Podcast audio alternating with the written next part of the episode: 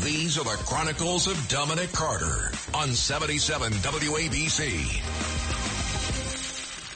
Yet another inmate has been found dead at Rikers Island. An inmate found dead in his cell Sunday morning, marking the seventh death this year at the embattled New York City lockup. 44 year old Curtis Davis had been held, held behind bars on $30,000 bond following his June 1st arrest in Brooklyn on assault and weapons possession charges. According to uh, public records, found unresponsive and they were unable to revive him. He is again at least the seventh inmate death thus far this year.